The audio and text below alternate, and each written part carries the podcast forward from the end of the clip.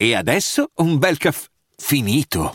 Perché rischiare di rimanere senza caffè quando puoi abbonarti a Caffè Borbone? Prezzi vantaggiosi, costi di spedizione inclusi, tante possibilità di personalizzazione e l'abbonamento lo sospendi quando vuoi. Decidi tu la frequenza, la qualità, scegli tra le cialde e capsule compatibili e crea il tuo mix di gusti e miscele.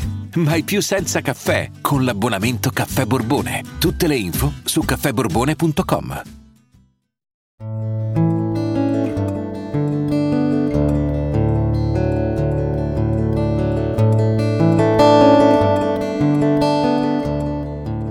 da un po' che Maurice Leblanc gira a vuoto. Scrive, ma il successo non arriva. Gli serve un'idea, una buona idea, come quella di Doyle. Ci vorrebbe un personaggio come Sherlock Holmes. Quello sì che è un personaggio potente. Ed è guardandosi in giro che trova l'ispirazione giusta. Un uomo affascinante che sembra un personaggio letterario c'è. Si chiama Alexandre Marius Jacob. Solo che non è uno che i ladri li prende, è uno che il ladro lo fa.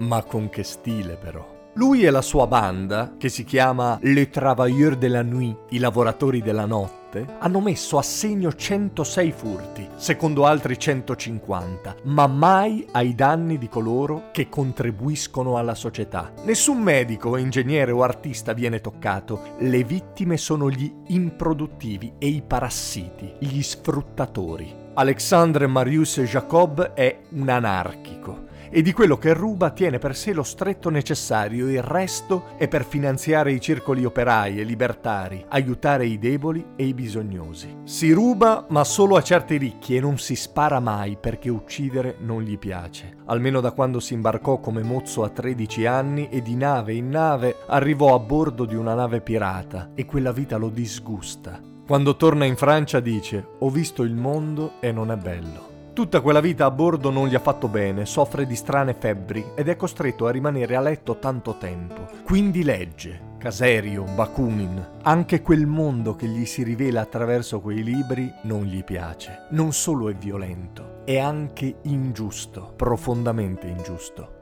Per un momento pensa di fabbricare una bomba in casa, ma lo arrestano prima ed è nei suoi sei mesi di carcere che sceglie la non violenza. Uscito vorrebbe lavorare, ma nessuno lo prende. Capisce che la polizia ha diffidato tutti dall'assumerlo, perché lo vorrebbe come spia. E allora lui fonda la sua banda ed entra nella storia del crimine con alcuni dei colpi più spettacolari, macchiavellici e fantasiosi mai visti. Svuota magazzini di commercianti disonesti, gabba una contessa fingendosi un suo ospite, si intrufola e alleggerisce il casino di Monte Carlo. Nel 1903 lo arrestano e la sua tirata al processo è memorabile, un pezzo teatrale.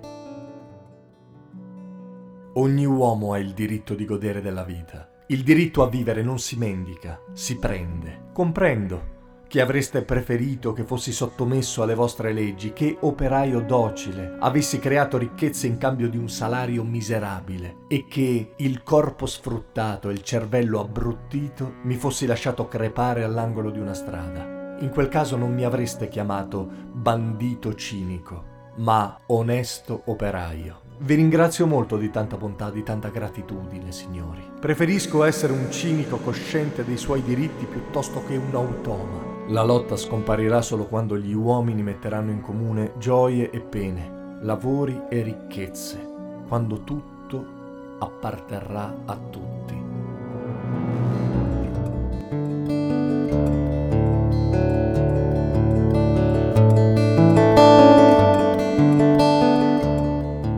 La cosa, a mio parere, più divertente e più poetica la mette alla fine, quando non solo non chiede perdono ai giudici, ma è lui che glielo concede. E un piccolo effetto c'è, non lo condannano alla pena di morte, ma all'ergastolo da scontare al bagno penale della Cayenne, dove Jacob arriva che ha 22 anni e sta con i ferri ai piedi e mangiando pane e acqua per 6 anni. Anche in carcere lascia il segno, gli vogliono bene, alla fine è un essere umano speciale. Il direttore gli vuole bene perché essendo un uomo distratto, talvolta perde la chiave della cassaforte, allora chiama lui che gliela apre in 5 minuti. Era anche un bell'uomo, tanto che la moglie del vice direttore si innamora di lui. Anche se lo trattano bene però è pur sempre un bagno penale e lui tenta di evadere 17 volte ma non ci riesce. Gli danno la grazia che ha quasi 50 anni. La moglie nel frattempo è morta, lui si stabilisce a Reilly e si mette a fare il venditore ambulante e tempo dopo sposa un'altra donna. Persino i bagni penali non hanno spento la sua passione politica. Cerca di impedire l'estradizione di Durruti quando scoppia la guerra civile spagnola va a Barcellona, durante la seconda guerra mondiale dà riparo ai partigiani. Quando anche la seconda moglie se ne va, a Jacob rimane solo un vecchio cane cieco. I suoi paesani gli sono affezionati però, i bambini in particolare, perché lui si diverte a fabbricare creare per loro piccoli giocattoli.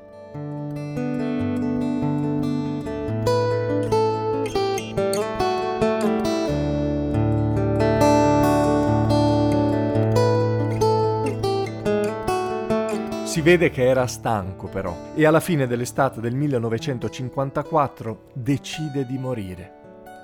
Prima organizza una bella festa per tutti i bambini del paese. Quando termina, contento di come è venuta, scrive una lettera a tutti coloro che gli hanno voluto bene. Le ultime righe fanno così. Mi considero soddisfatto del mio destino. Dunque voglio andarmene senza disperazione, il sorriso sulle labbra e la pace nel cuore. Ho vissuto. Adesso posso morire. Post scriptum. Vi lascio qui due litri di vino rosato. Brindate alla vostra salute.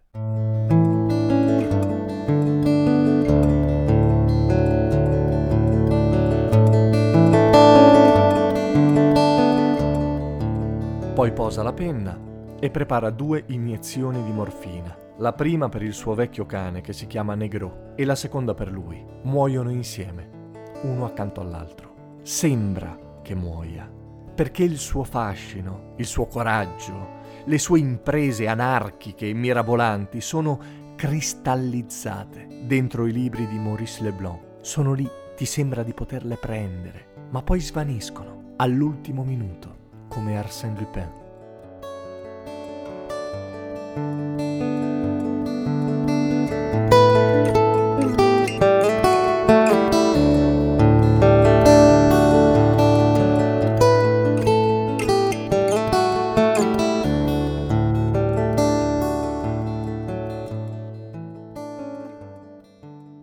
Io sono Simone Repetto e questo era Storie notturne per persone libere. Se vi va di parlare e raccontarci storie, ogni mercoledì a mezzanotte apro una room su Clubhouse con questo stesso titolo. Se invece volete saperne di più sul progetto e magari vi scappa di sostenerlo, fate un salto su www.typ.com slash simone-repetto. Per saluti, insulti e commenti vi trovate su tutti i social, per eventuali collaborazioni scrivetemi a simone.repetto.gmail.com. Se invece vi va di rimanere aggiornati su tutte le mie attività, potete iscrivervi al canale Telegram Simone Repetto. Tutti i link sono in descrizione. Ciao, a presto. I'm Sandra, and I'm just the professional your small business was looking for. But you didn't hire me because you didn't use LinkedIn jobs. LinkedIn has professionals you can't find anywhere else, including those who aren't actively looking for a new job but might be open to the perfect role, like me. In a given month, over 70% of LinkedIn users don't visit other leading job sites. So if you're not looking on LinkedIn, you'll miss out on great candidates like Sandra.